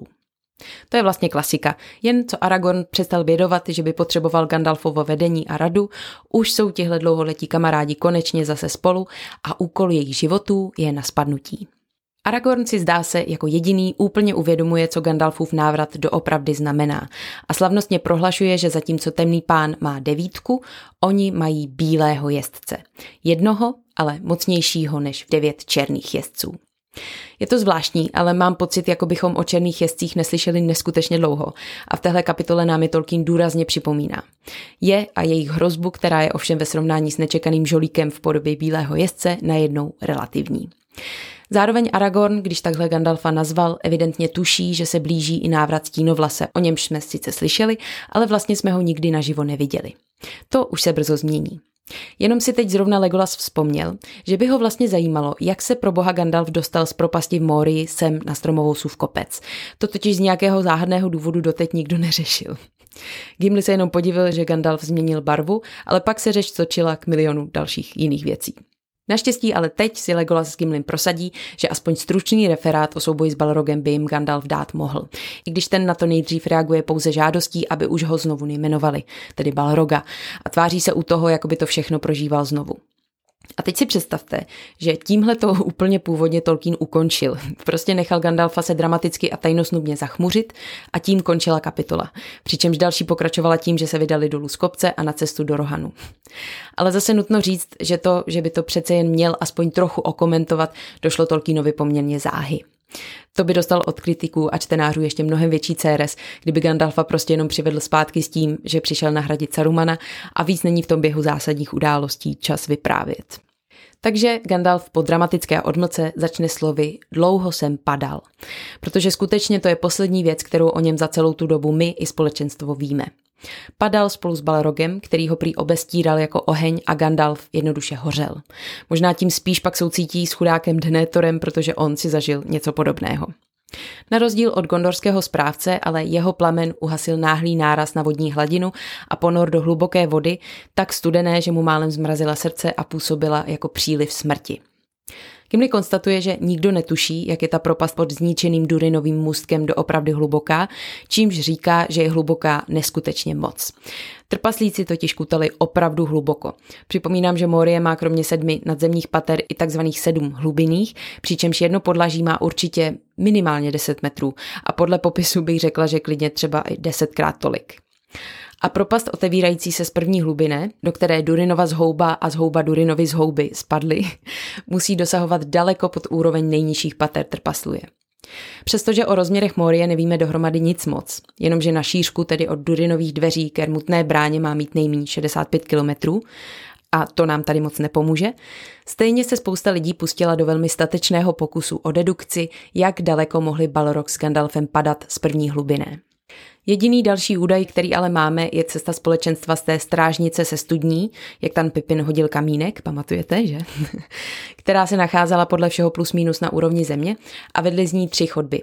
Jedna do hlubin dolů, jedna rovně a jedna nahoru do obytných částí.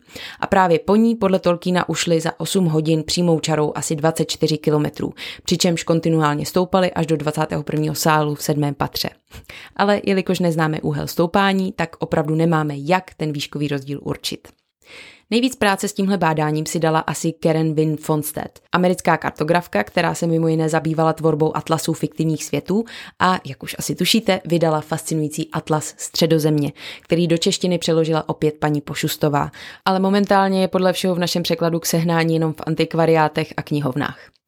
A v Atlasu středozemě autorka odhaduje výšku Kelebdilu, neboli stříbrného špičáku, kde se odehrála vrcholná bitva, podle Tolkienovy přiznané inspirace, tedy švýcarského Zilberhornu, na nějaké 3,7 kilometrů. Jeho kořeny ale určitě sahají hluboko a dohromady mohly trpasličí tunely vést až další třeba 3 kilometry pod zem.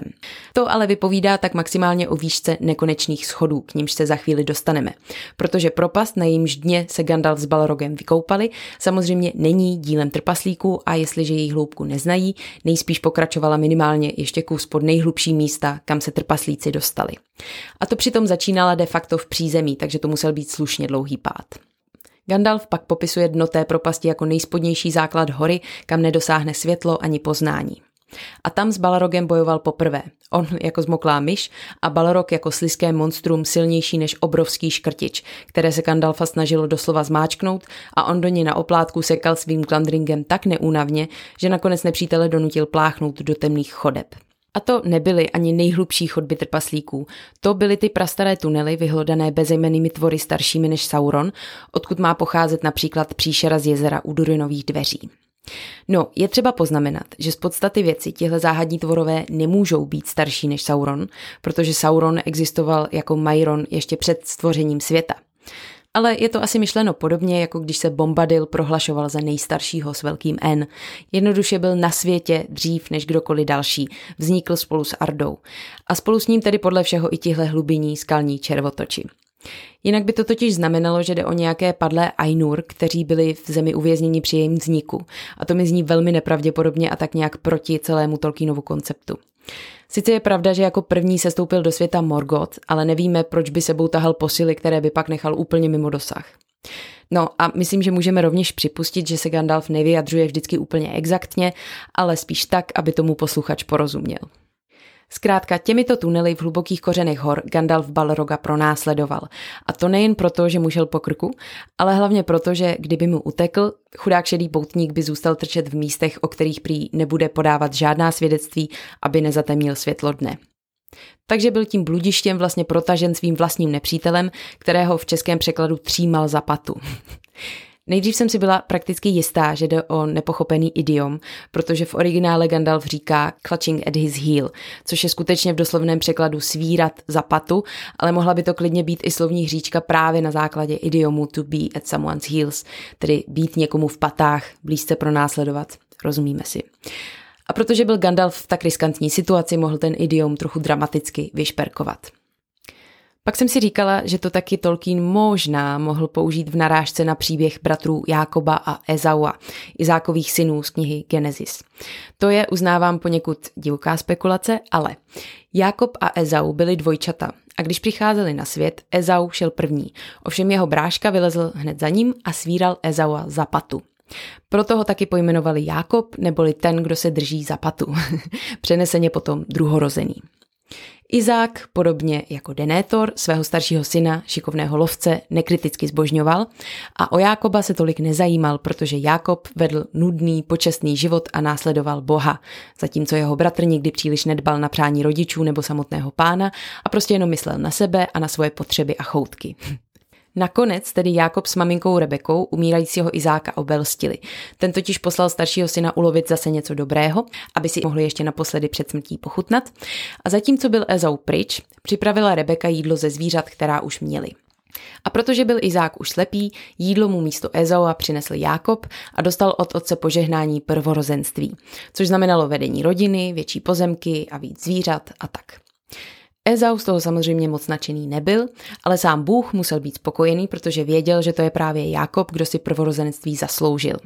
Díky své oddanosti Bohu tak získal požehnání na místo bratra, který Boha nikdy neposlouchal. To všechno říkám jenom kvůli jedné větičce s patou. Já se omlouvám. Ale nějak mi nedala spát ta představa, že Balrog běží tunelem a na patě mu vlaje Gandalf. Pak jsem si ale v historii středozemě přečetla vyškrtnutou větičku, kde Gandalf k informaci, že se Balroga držel za patu, přidává zbytečně syrové detaily.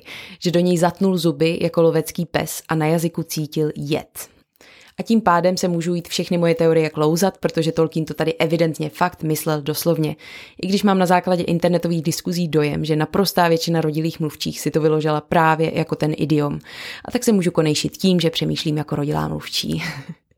Ale tady, když už jsem zabředla do té symboliky, která si stejně myslím v tom hraje trošku roli, ačkoliv Ezou a Jakob pokud něco inspirovali opravdu spíš Boromira s Faramirem, protože Boromir jako zarytý válečník versus duchovně založený Faramir, tak i v případě Gandalfa s Balrogem by to dávalo smysl. Teoreticky jsou taky něco jako bráchové a Balrog se dá považovat za prvorozeného mazánka v tom smyslu, že byl jedním z oblíbenců Melkora, který de facto vládl Ardě jako první a nárokoval si ji.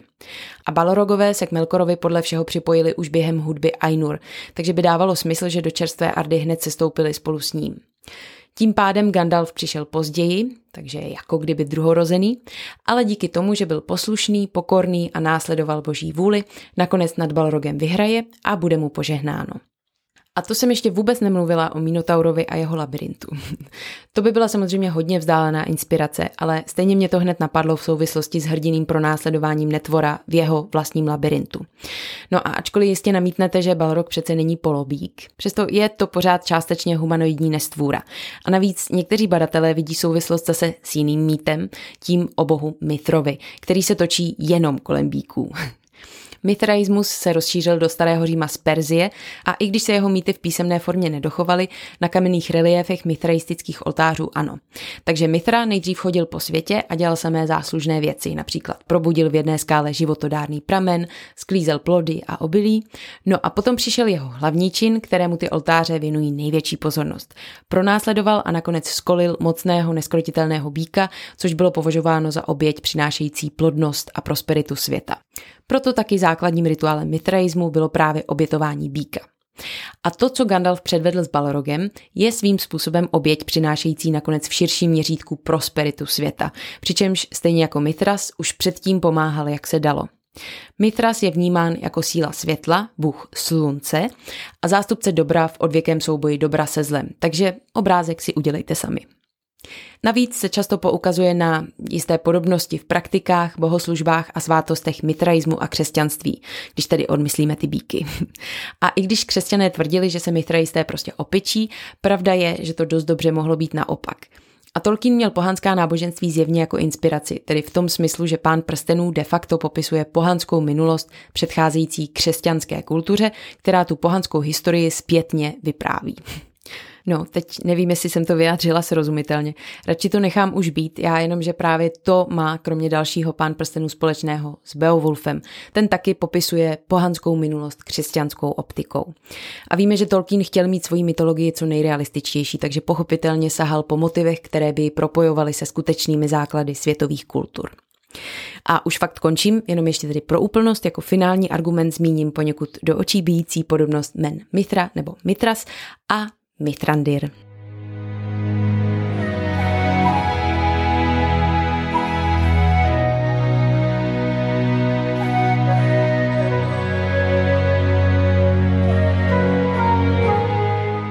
Teď už se tedy ale opravdu vrátíme do příběhu.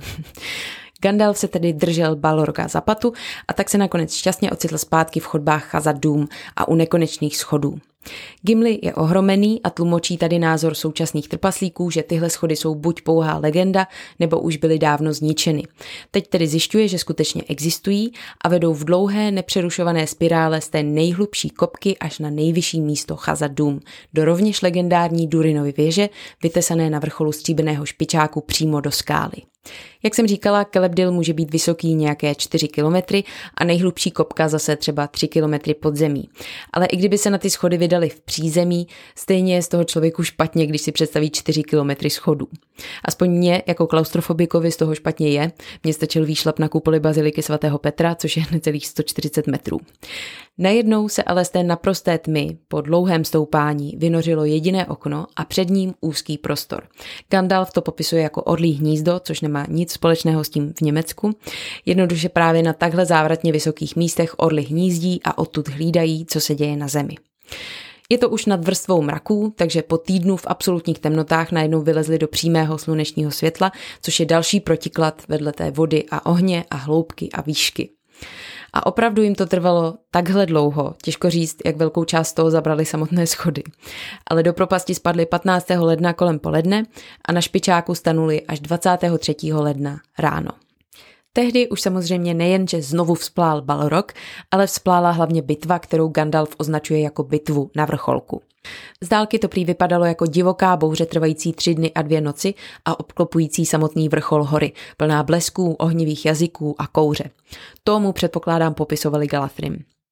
Gandalf nakonec svého nepřítele srazil ze skály a ten, jak padal, bral kusy hory sebou. Durinova věž, která byla považována za dávno zničenou, pokud vůbec existovala, byla až teď opravdu zničena na prach a nekonečné schody byly neprostupně zavaleny. Během půl roku, to je tak už po druhé, co se chudák Gandalf ocitl odříznutý ve velké výšce. Zkusil si to pěkně v zimě i v létě a i v tomto případě bude řešení doslova bezvýchodné situace úplně stejné. Mezitím ale na Gandalfa padla tma, kdy podle vlastních slov bloudil mimo myšlení a čas a putoval dalekými cestami, o kterých ale nebude vyprávět. A pak z pohledu světa po 20 dnech, tedy 15. února, kdy viděl Frodo tu postavu tajemného poutníka v zrcadle Galadriel, byl Gandalf nahý poslán zpět, z čehož mi vyplývá, že si ho nahoru vzali na vylepšení celého, včetně jeho smrtelného těla. Vrátil se ale prý jen na kratičko, než dokončí svůj úkol. Toho si každopádně nějak všimla Galadriel, která pravděpodobně slyšela o té divné bouři, nebo ji sama viděla, a pak možná v den Gandalfova procitnutí nakukovala Frodovi přes rameno, nebo Gandalfovu novou přítomnost díky své moci sama vycítila, no zkrátka dala si dvě a dvě dohromady, povolala Gvaihira a ten Gandalfa vyzvednul. To bylo 17. února, takže tam ležel jenom dva dny, ale každý z nich mu prý připadal jako jeden zemský věk. A během té doby mu k uším slabě doléhaly zvěsti ze všech zemí, jako by byl napojený na zemi samotnou. Ve finále toho tedy klukům zas tak moc nevysvětlil, jenom jim opravdu popsal ten souboj, jak si přáli. Ale asi ani nemohl prozradit víc a i kdyby se do toho Tolkien pustit chtěl, čím dál napínavější zápletka nemohla dál čekat, než se autor prostřednictvím čaroděje vykecá. Takže pokud nad tím nepřemýšlíte v těch širších souvislostech, nakonec toho pro mnoho lidí vyleze trochu podivně osekaný fenomén takového deus ex machina. A taky, že Gandalfův návrat do příběhu opravdu zbudil svého času vlnu nelibosti, protože to mnozí přirovnávali k podvodu. To přece nejde, aby postavy jen tak vstávaly z mrtvých, když se to zrovna hodí. A sám Tolkien nebyl úplně spokojen, jak se s tím vypořádal, ačkoliv argumentoval tím, že Gandalf je zkrátka vtělený anděl, starší než svět sám, který byl vyslán na pomoc středozemi mocnostmi ze západu. A jako takový se samozřejmě vymyká běžným pravidlům světa. Jenomže to nikde v knize nezaznělo, Tolkien se omezil jenom na velmi subtilní narážky, a to jak ohledně Gandalfova původu, tak obecně, co se týká bohů a mocností. Stromovou sice mluvil v souvislosti s čaroději o lodích ze západu, ale ono se tam toho dělo tolik, že takový nijak nerozvedený detail člověk snadno přehlédne. Zkrátka je jenom logické, že tahle náhlá a přímá demonstrace nadpřirozených mocností čtenáře a kritiky poněkud vyvedla z míry. Tím spíš, že se tady Gandalf z ničeho nic zjeví, stručně pokecá o tom, co je nového, převezme zpátky velení a horá dál do příběhu. Jakoby tam chyběl prostor pro doznění toho šoku, který je přitom snad ještě větší, než když Gandalf umřel. A trochu to vypadá, jako by si tady někdo hrál s našimi city. A musím uznat, že jsem se za svůj život setkala s takovou spoustou příběhů, ať už ve filmech nebo knížkách, kde postavy vstaly z mrtvých, že to časem skutečně vymazalo nějaké hlubší pocity ze smrti postav. Jak kdy samozřejmě. Ale určitě znáte ten pocit, že dokud ve filmu nevidíte postavu třeba explodovat, tak nějak podvědomě tušíte, že se možná zase objeví. Z určitého úhlu pohledu to skutečně let kdy působí jako dost laciný trik. A důsledkem jeho nadužívání je pak třeba to, že když umřel Brumbál, velká spousta lidí, včetně mě, tomu tak úplně nevěřila. A to nám pak může autor ukazovat tělo a dokola opakovat, že je skutečně konec, ale když už je jednou nastavený precedens, že se mrtví mohou probudit, skutečně to jak si zlehčuje smrt samotnou, jak právě mnozí kritici Tolkienovi vyčítali. Může se stát, že přestanete věřit čemukoliv a nakonec třeba začnete podezírat i postavu, na kterou jste v prvních knihách nejvíc spoléhali. Čímž narážím na to, co jsem říkala, že mnozí navrátivšího se Gandalfa podezírali ještě pěkných pár kapitol. Sice nevím, jestli tenhle zvrat plánoval Tolkien dlouho dopředu a jestli s ním počítal u psaní Morie, ale chápu, proč byl přesvědčený, že se Gandalf vrátit musí. V první řadě tedy musel dát prostor ostatním postavám, aby se naučili spoléhat sami na sebe a na své vlastní prostředky a vědomosti, ale to, že se teď vrátil, zase zajistí, aby mohla proběhnout eukatastrofa. Prsten by asi bylo možné zničit i bez Gandalfa, ale středozem by už tou dobou byla k nepoznání a dá se říct, že by se z toho asi ani neměl kdo radovat.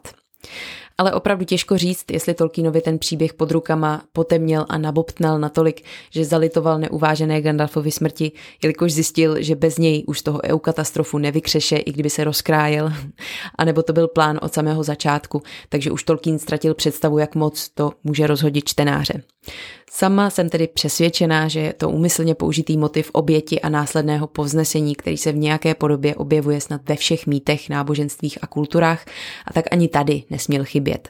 Jenom to zkrátka mnozí nepochopili, protože četli pána prstenů jako obyčejný příběh a ne jako umělecké vyjádření křesťanských hodnot, čímž přitom i podle samotného Tolkiena de facto je. Gandalfova smrt v Mori tak zůstala hlavně šokem, který udržoval pozornost a napětí a oznamoval, pozor, v tomhle příběhu se může stát fakt cokoliv. A teď se vlastně opakuje to též sdělení v pozitivním slova smyslu. Jenom to morální poučení stran Gandalfovy oběti z toho nějak vymizelo a Tolkien to musel po vydání dvou věží dovysvětlovat. Ale o tom si budeme povídat už za chvilku. Každopádně Tolkien sám v dopisech psal o tom, že takhle obsáhlé dílo vzniklé na základě starších příběhů, verzí a poznámek bude mít nevyhnutelně nějaké defekty. A on si byl dobře vědom spousty chyb a chybiček, které jsou nicméně běžným čtenářem nepostřehnutelné, jde třeba o elfskou gramatiku, nesoulad dat a podobně. Možná si tedy původně ani neuvědomil, že byl ohledně Gandalfa ve finální verzi příběhu tajemný tak moc, že jeho návrat většina nepochopí, protože netuší to všechno, co o něm ví jenom sám autor, a pak z toho byl upřímně překvapený. Zkrátka tohle své podání Gandalfova návratu vnímal Tolkien zpětně jako chybu, ale její důležitost zase vnímal na podobné úrovni jako například to, že Lobelie Pitlíková ze Sáčkova nosila deštník, což je přitom na úroveň hobití civilizace příliš moderní výdobytek. Zkrátka za svým příběhem a Gandalfovým skříšením si stál, ale uznal, že to provedení mohlo být lepší, což je pocit, který sama velmi dobře znám, ale ona zase dokonalost je trochu nuda, že? Co se potom týká té změny barvy, to je samo o sobě hlavně symbolické, aby bylo evidentní, že Gandalf přichází nahradit Sarumana, který už ale, jak jsem říkala, stejně nějakou chvíli není Saruman bílý, ale Saruman mnoha barev. Tolkien to pak víc vysvětluje zase v dopise. V příběhu zkrátka došlo k tomu, že bylo proti Sauronově temnotě zapotřebí mnohem větší síly, než jaká byla v danou chvíli ve středozemi k dispozici, protože situace se od příchodu čarodějů zhoršila opravdu dramaticky. Jinými slovy, operace Istary přinesla výsledek přesně opačný, než se doufalo. Řád čarodějů zkrátka selhal a zůstal jen jediný hujer, který pro změnu umřel. Ale ne, on hlavně Gandalf pochopil, že tady už není pro skromnost a nenápadnost prostor a pokud to má zvládnout sám, musí se vzdát své oblíbené role šedé myši myšky. Sám nejspíš nikdy předtím Balroga nepotkal, jenom o nich slyšel. Je totiž velice nepravděpodobné, že by se kdy osobně účastnil válek s Morgotem. On se vůbec ještě jako Olorin nechtěl do ničeho moc plést, ani proti Sauronovi nechtěl jít, na rozdíl od Kuruma neboli Sarumana a jednoho z modrých. Ten si vzal sebou kamaráda, Javana zase Sarumanovi vnutila Radagasta a když už si Gandalf myslel, že jich dost a že se té neskutečně náročné a riskantní misi úspěšně vyhnul, byl vyvolán samotným králem Valar Manvem a bylo po legraci. Musel zanechat svého rozjímání a pozorování elfů a valinorských zahrad, převléct se do starého těla a jít zachraňovat svět. Když už k tomu ale došlo, vzal to velice zodpovědně a tak se taky bez váhání pustil do souboje s Balrogem, i když věděl, že u toho velmi pravděpodobně přijde o život a ztratí možnost ve své misi uspět. Svým způsobem hrál Vabank a rozhodl se obětovat za bezpečí svých souputníků, i když se tím vzdával své vlastní naděje na úspěch a dal se v šanc vyšším autoritám. Nejspíš ale v duchu doufal, že bude navrácen zpět poněkud upgradeován, aby měl aspoň malou šanci dokončit svůj úkol. Ovšem, podle Tolkienových vlastních slov tohle už nebylo v kompetenci pozemských bohů neboli Valar, jejich maximum totiž podle všeho spočívalo právě ve vyslání pěti mocných duchů z řad Majar před dvěma tisíci lety. Tentokrát, i když to Tolkien pokud vím přímo nikdy neřekl, zjevně naprosto výjimečně převzal iniciativu a Gandalfova upgradeu se chopil samotný Ilúvatar. Gandalf totiž sám povídal, že bloudil mimo myšlení i čas, což skutečně zní jako, že byl poslán mimo Ardu, mimo dosah Valar, protože i ve Valinoru plyne čas a i Valinor je součástí zhmotněné myšlenky světa. Jediné vysvětlení tedy je, že se ocitl mezi těmi Ainur, kteří se nestali Valar, to znamená nesestoupili do Ardy a zůstali s Ilúvatarem. A velmi pravděpodobně byl na přeskoumání přímo u Všemohoucího. To je mimochodem zajímavé nejen proto, že to zdůrazňuje důležitost jeho úkolu a taky až překvapivou angažovanost nejvyššího, ale zároveň to možná čtenáři poskytuje mlhavou nápovědu stran toho, co se může dít po smrti s dušemi druhorozených, tedy lidí a potažmo hobitů. Jak jsem totiž snad už někde říkala, duše elfů jsou s Ardou nerozlučně spjaté. Jejich těla můžou zemřít, ale duše se záhy ocitne v mandosových síních, odkud je za určitých podmínek možné vylézt v novém nebo opraveném těle a vesele fungovat dál. To se aspoň povedlo Berenovi s Luthien a Glorfindelovi, ale taky Finrodovi, který sice padl v rámci příběhu prvních dvou jmenovaných, ale podle Silmarillionu se teď prochází po Valinoru se svým tátou. A jinak zůstávají duše elfů v mandosových síních a čekají na zánik světa. To se týká třeba Feanora zase s jeho tátou. Ale u duší smrtelníků ani sami Valar netuší, kam vlastně po smrti mizí. Neboli nejsou svázané s Ardou, což je ten výjimečný dar, který lidé nepochopili, respektive jim ho hned za čerstva zkazil Morgoth a vzbudil v prvních lidech strach ze smrti.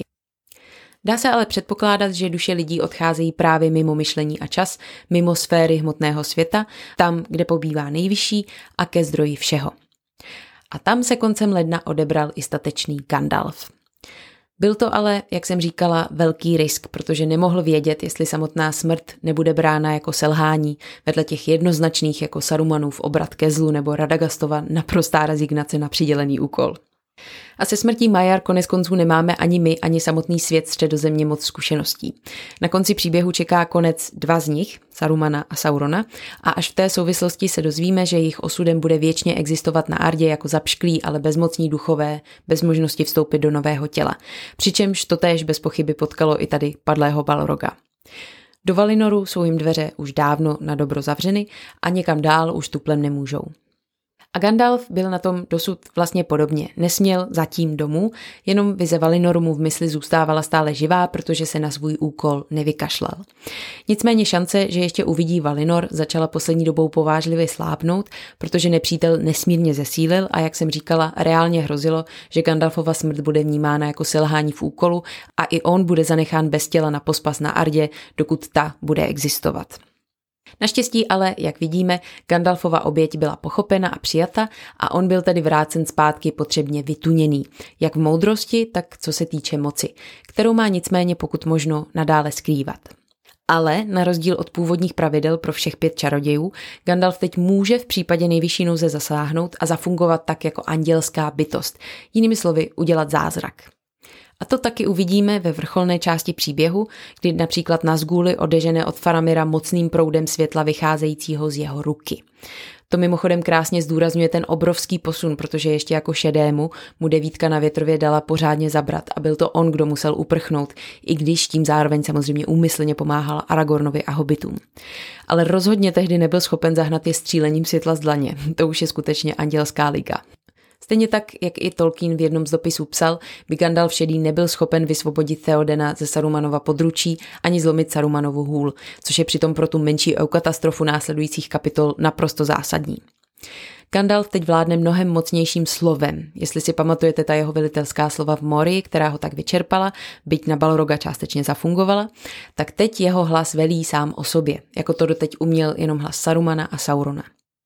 Mimochodem, když se Gandalf před skoro 18 lety ve dnu pytle hádal s Bilbem o prsten, bylo hezky vidět, že Gandalfovi to přesvědčování zdaleka tak dobře nejde.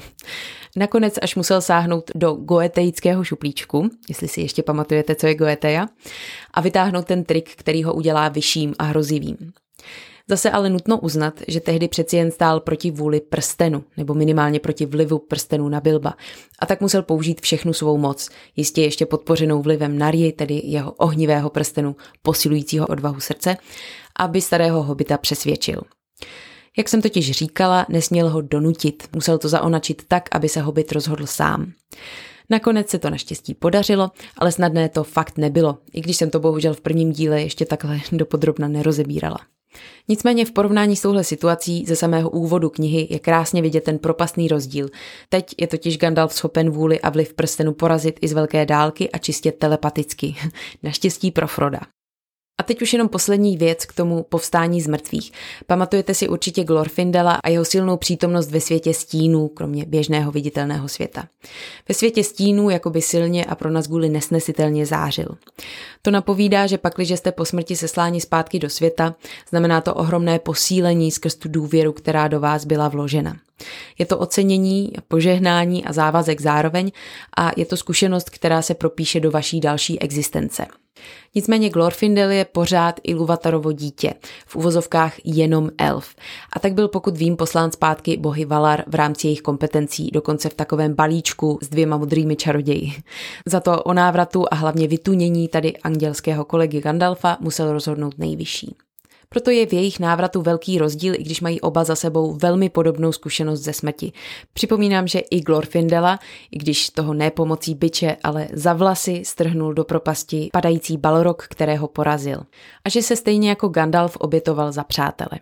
Konkrétně Glorfindel tedy za Tuora, Idril a jejich mladého syna Erendila, čímž pádem se Glorfindel zasloužil o existenci Elronda a Elrose a tím pádem i Aragorna. Gandalf je teď ale mnohem mocnější než Glorfindel, protože nebyl jenom oživen, ale výrazně posílen, což už v moci Valar nebylo. Pro jeho situaci neexistoval precedens a, jak jsem říkala, bylo velké riziko, že ho nechají mrtvého, protože tím, že se nechal zabít, de facto selhal ve svém úkolu.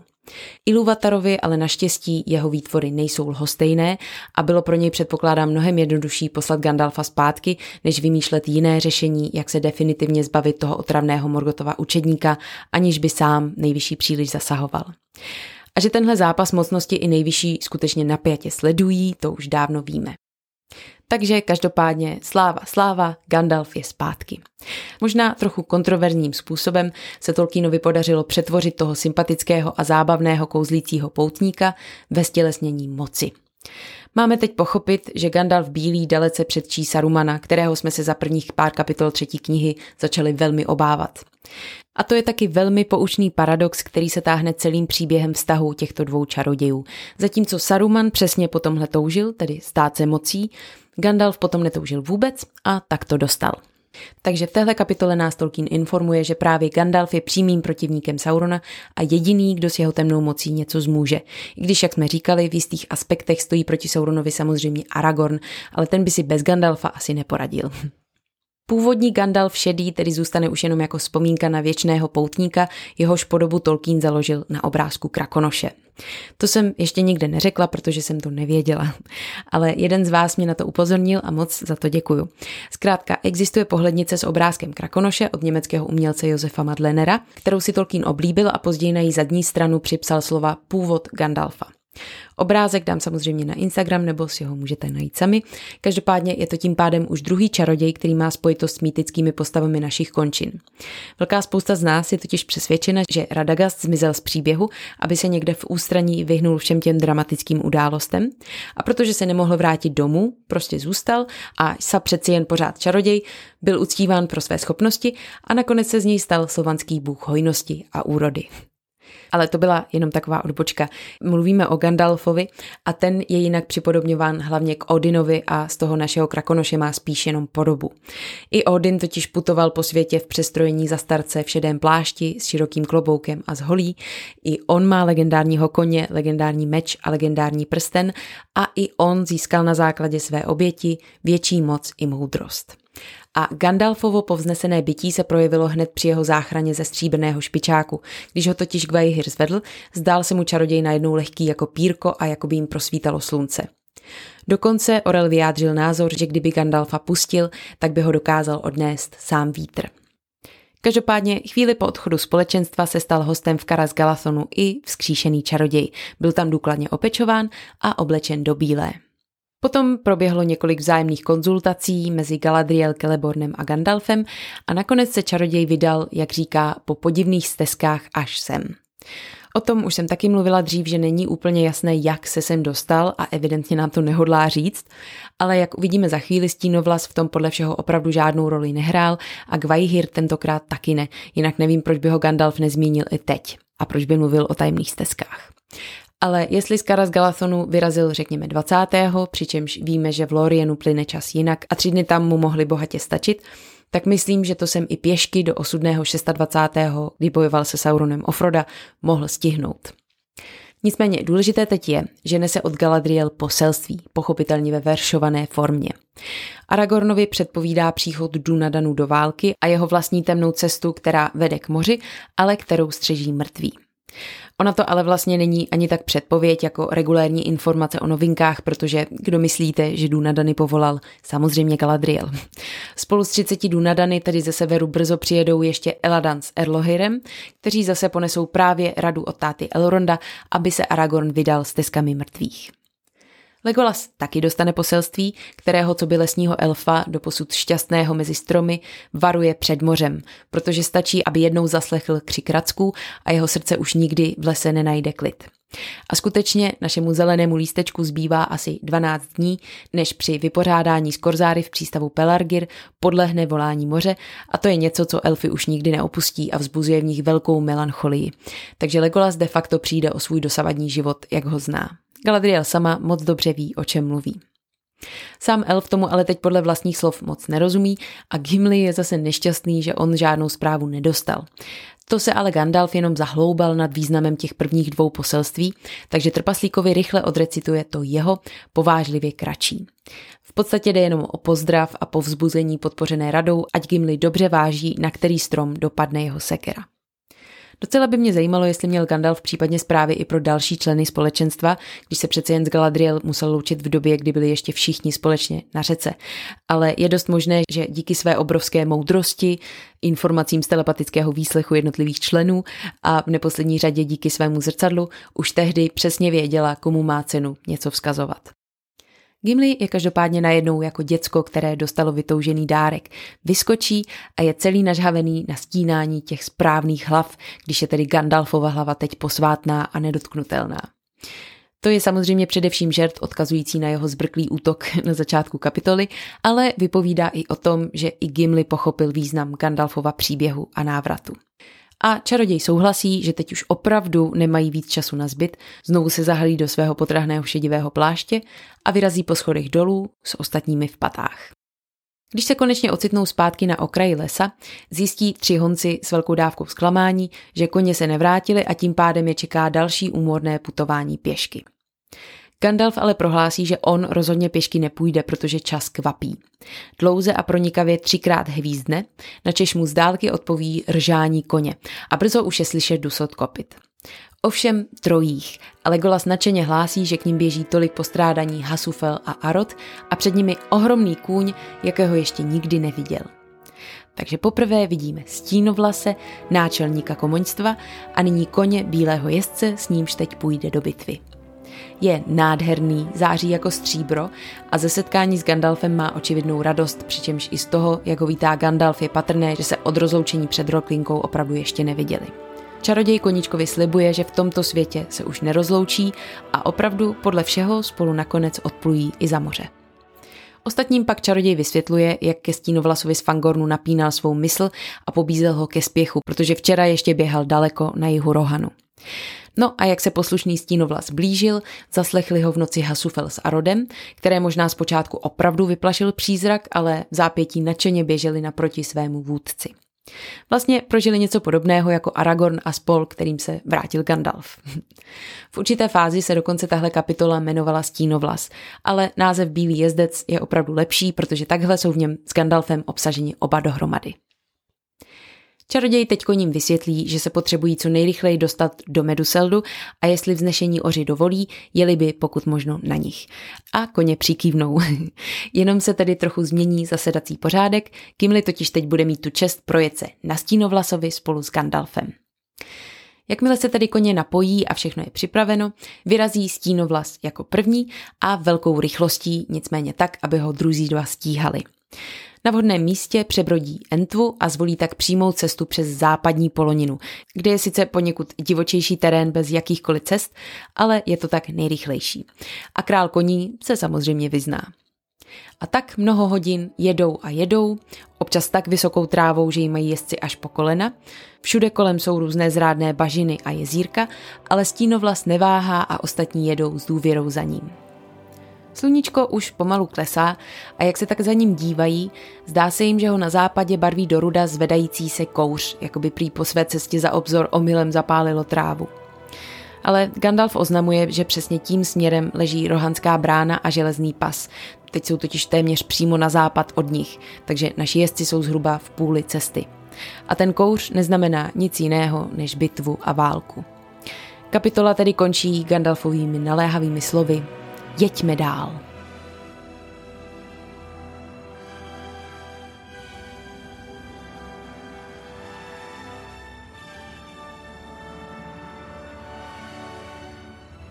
Takže je necháme v klidu na cestě, protože i na koních jim to bude trvat celou noc, než dorazí do cíle. Daleko odsud se Frodo, Sam a Glum dál plahočí přes mrtvé močály a zatímco jedni jejich kamarádi spinkají u sympatického ukvapeného Enta a další zase jedou vysvobodit zakletého krále, oni brzy v temné hluboké noci uvidí poprvé létajícího Nazgula, která míří ze severu do Mordoru, protože i on byl patrně povolán zpátky k pánovi, tak jako stínovlas.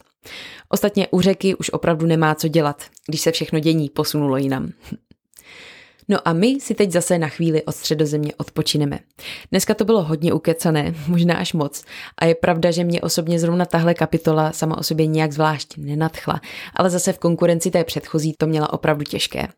Možná proto jsem vám lhala s tím přízrakem, protože jsem jí dřív četla nepozorně. A za to zase můžou filmy, protože Gandalfův návrat jsem si naplno užít nemohla. Nic z toho, co říkal, mě nepřekvapilo, až na ten jeho přízrak. A k tomu se opakovala spousta věcí z minulých kapitol. Bylo to zkrátka takové vzájemné vysvětlování a vysvětlování, abychom mohli pokračovat v příběhu.